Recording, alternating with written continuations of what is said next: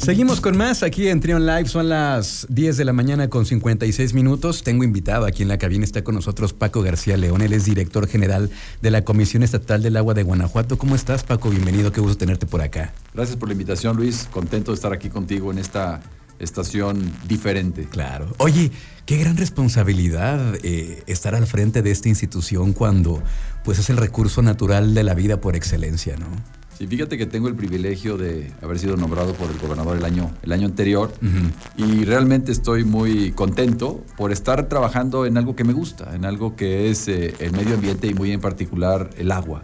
Eh, el agua que nos da es el origen de la vida y por tanto tenemos que cuidarnos, cuidarnos, cuidarla y convertirnos como parte de la naturaleza, decir que somos parte de la naturaleza, no la naturaleza es parte de nosotros, ¿no? Entonces tenemos que mimetizarnos con la naturaleza y entender cómo funciona para poder mejorar el ciclo hidrológico. ¿Cómo está Guanajuato a grandes rasgos en el tema del agua? ¿La hay? ¿Está escaseando? ¿Tenemos suficiente? Mira, yo creo que Guanajuato es un estado que tiene eh, tres franjas eh, de precipitación, es decir, tres franjas con diferente tipo de humedad. La zona norte con una humedad que tiene los 40 centímetros en promedio de lluvia al año. La zona central con una franja de y con una precipitación promedio de 60 centímetros y la zona sur con una precipitación promedio de 800. Es decir, si sacamos eh, la estadística, en términos muy generales, el estado tiene 60 centímetros de precipitación promedio anual. Esto es un volumen suficiente para poder autoabastecernos y para si sabemos conservarla y sabemos utilizar adecuadamente el agua. Es decir, Estamos hablando de que tenemos eh, lluvia, si no abundante, sí suficiente, sin embargo, requiere que seamos muy inteligentes en su uso, que dispongamos de la cantidad necesaria, pero cuando la dispongamos, la saneemos y la volvamos a regenerar, la volvamos a enviar al ciclo hidrológico. O sea, el ciclo hidrológico es parte de la naturaleza y como tal tenemos que ser muy cuidadosos de la manera como eh, hacemos uso eficiente del agua. Sí, de pronto hay argumentos bien que dan mucha pena que la gente que pronto dice es que yo la pago y la puedo tirar y, la verdad es que es algo, algo muy triste de pronto escuchar eso. Entonces hay mucho, hay mucho que hacer en cuanto a concientizar a la gente, ¿no? Saber que es un recurso que pues se acaba y, pues todos lo necesitamos para, para vivir, ¿no? Fíjate que es un tema que estás tocando muy importante. Eh, durante muchos años hemos realizado campañas de cultura del agua. Y yo le digo al equipo, a ver, la cultura del agua como tal es algo etéreo, si no tenemos un objetivo concreto, ¿sí? si no es la cultura del uso eficiente o la conservación del agua. Es decir, nosotros tenemos que ser muy eficientes cuando disponemos el agua, pero también estar conscientes de que tenemos que pagar por ese servicio y también tenemos que estar conscientes de que tenemos que entregar a la naturaleza el, el agua con igual o mejor condición de la que yo recibí.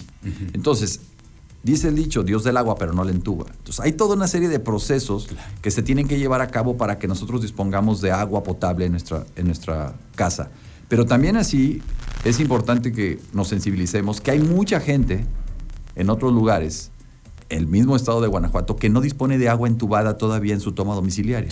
Y que ellos estamos dándoles haciendo el esfuerzo con una instrucción que tiene el gobernador para nosotros, es busquemos acercarle lo más posible el agua potable a su domicilio, ya sea a través de un hidrante público, ¿sí? ya sea a través de pipas, ya sea a través de diferentes fuentes alternativas, porque está tan dispersa la población. Tenemos más de 8.000 localidades en el, estado.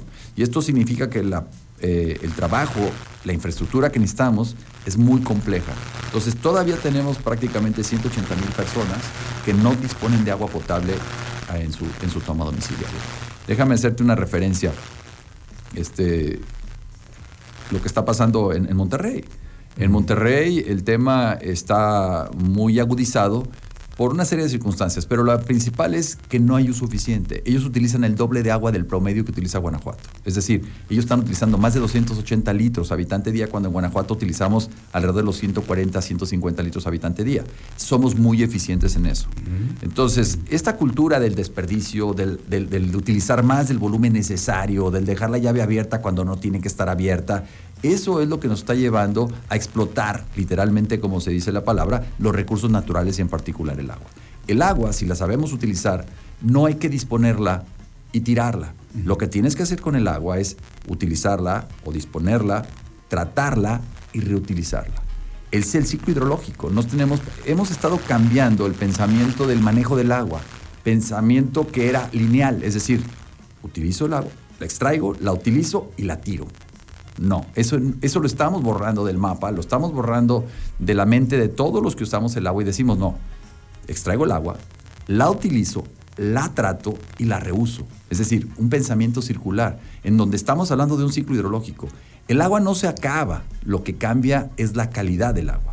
Y entonces en eso tengo que volver a transformar esa calidad de agua que ya utilicé en una calidad según las necesidades, puede ser de agua potable o agua para riego o agua para la industria. Pero el agua, lo que está sucediendo es una transformación en cuanto a su calidad. En cuanto a su calidad. Y eso es lo que tenemos que estar eh, mejorando, mejorando la calidad del agua.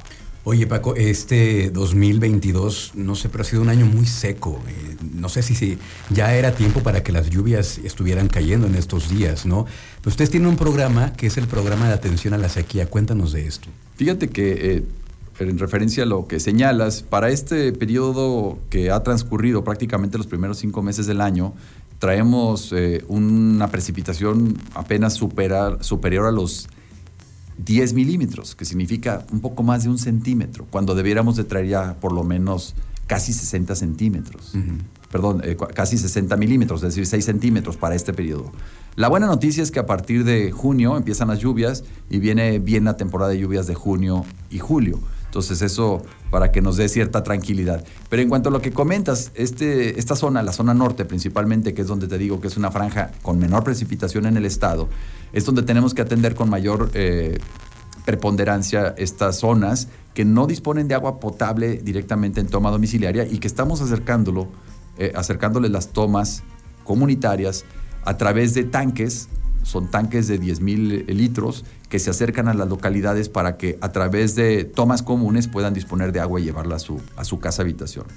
Quiero decirte que estas personas, cuando no teníamos este programa o donde todavía no tenemos este programa, tienen que ir, ya sea que renten o que consigan o que tengan ellos algún vehículo, llevarse los tambos de 200 litros, trasladarse kilómetros de distancia, comprar cada tambo en 100 o 200 pesos y regresar a su casa habitación. Es decir, cada tambo de agua les puede costar entre 100 y 200 más la gasolina más el traslado. Ese es un tema que estamos buscando. la sensibilidad del gobernador nos dice, oye, tienes que trabajar, tenemos que aumentar la cobertura, tenemos que mejorar las condiciones de vida de los que menos tienen y estamos trabajando en ello. Por eso es uno de los programas más satisfactorios eh, en el sentido de que estamos llevando agua a los que menos tienen, a los que no tienen agua y a los que necesitan más agua. Hablando un poco también de la cultura del agua, lo que decías, eh, que han trabajado en eso y que Guanajuato tiene un, uso eficiente del agua, creo que mucho tiene que ver, pues, toda la, comunicación que se comparte a través de medios, ¿no? Lo que ustedes, el trabajo que hacen también con, con instituciones, con quien gestiona el agua de manera local en los municipios, eh, Zapal, Japam, etcétera. ¿Cómo es esta, eh, cómo es el trabajo en conjunto con estas, con estas este, instituciones? Bueno, primero, Luis, eh, este, ustedes como medios de comunicación y tú en lo personal estás muy comprometido con el medio ambiente, estás muy comprometido con el tema una adecuada gestión del agua, ¿no? Y obviamente con esto de los recursos naturales. Y eso, pues, tenemos que agradecerte lo que seas una voz muy eh, aguda en este tema y que nos ayuden a que esta cultura del uso eficiente del agua en la ciudad permanezca y se arraigue de mejor forma. Tenemos programas diferentes, ya sea que a través de los organismos operadores de agua, que son los que, como bien lo dijiste, quienes gestionan el agua potable para, todos los, eh, para todo el municipio, eh, sean los primeros que estén difundiendo una serie de información que les permita a los usuarios bajar los consumos.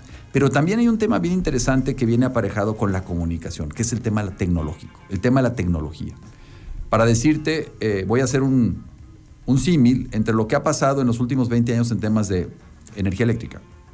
Pasamos de la bombilla incandescente a las fluorescentes a los LEDs. En 20 años pasamos de consumos promedio de 60 litros, 60, perdón, 60 watts por bombilla a un consumo de 3 o 4 watts, con la misma iluminación. ¿Qué está pasando en temas de agua? En temas de agua está pasando algo similar. Si traemos WCs que utilizaban 20 litros por descarga, ahorita tenemos WCs de 3.5 litros por descarga. Si teníamos eh, regaderas de 20 litros por minuto, ahorita tenemos de 6 litros por minuto. Si traemos mezcladoras o las llaves de las eh, lavamanos de 6 litros por minuto, ahorita traemos de 1.6 litros por minuto. Es decir, la tecnología es algo que estamos buscando, que los propios organismos operadores y cada uno de nosotros hagamos conciencia y cambiemos la tecnología para poder hacer suficiente. Lo mejor, no únicamente estaríamos ayudando al planeta, ayudando al ciclo hidrológico, sería también ayudándonos a nosotros mismos, porque vamos a estar gastando menos y vamos a pagar una tarifa más baja. Estás escuchando, estás escuchando Trion Live. Son las 11 de la mañana con 10 minutos. Estamos platicando con Paco García León, él es director general de la Comisión Estatal del Agua de Guanajuato. Eh, una, de las, una de las cosas que se están haciendo pues es, eh, es, es, innovar, ¿no? Justamente. Y ustedes ya evolucionaron a la Expo Agua Guanajuato que ahora se llama Beyond Water. Eh, ¿Qué significa esto? ¿En qué evolucionó?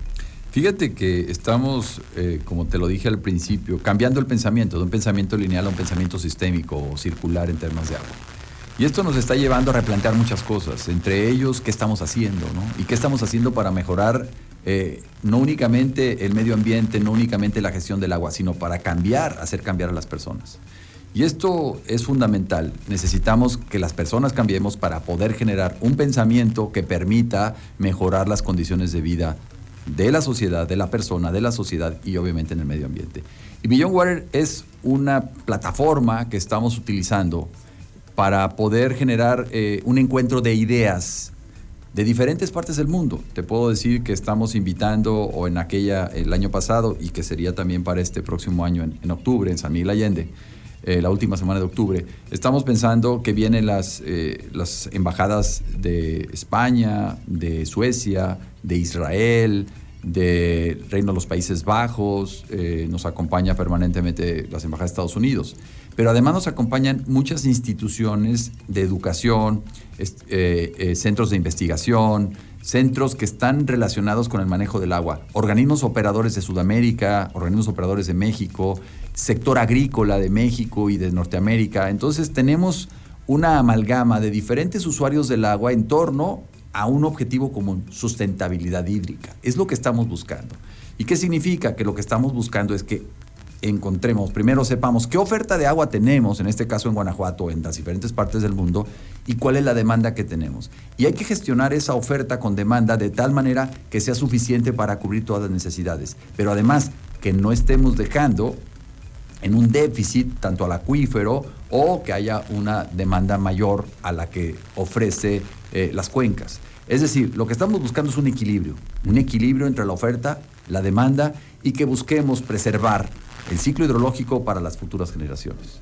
Supongo que también es este, el, intercambiar ideas, ¿no? ¿Qué se está haciendo en otros países? ¿Cómo ellos están cuidando el agua? ¿Qué nos falta a nosotros? ¿Qué pueden aprender también de nosotros? Porque no lo que se está haciendo bien. Sí, claro. Te puedo señalar. De hecho, lo que estamos haciendo es principalmente trayendo estas nuevas ideas, ideas innovadoras, y quién hace qué y quién lo hace mejor. Te puedo poner caso, los israelitas puedes decirte que ellos son los más eficientes en la gestión del agua para el sector agrícola. Ellos inventaron el riego por goteo, las condiciones controladas. Entonces ellos pueden llegar a producirte un kilo de jitomate con dos litros de agua. Igual que lo que pasa con los holandeses, ¿no? que también son un ejemplo de este tipo de eficiencia y hacen lo propio. Eh, eficiencias en las redes de agua potable de tipo municipal traen arriba de 90 los israelitas. 90, 95, mientras que en Guanajuato traemos promedios de abajo del 60. Es decir, que por cada 100 litros de agua que disponemos del subsuelo solo utilizamos 60, ellos utilizan 90 o 95.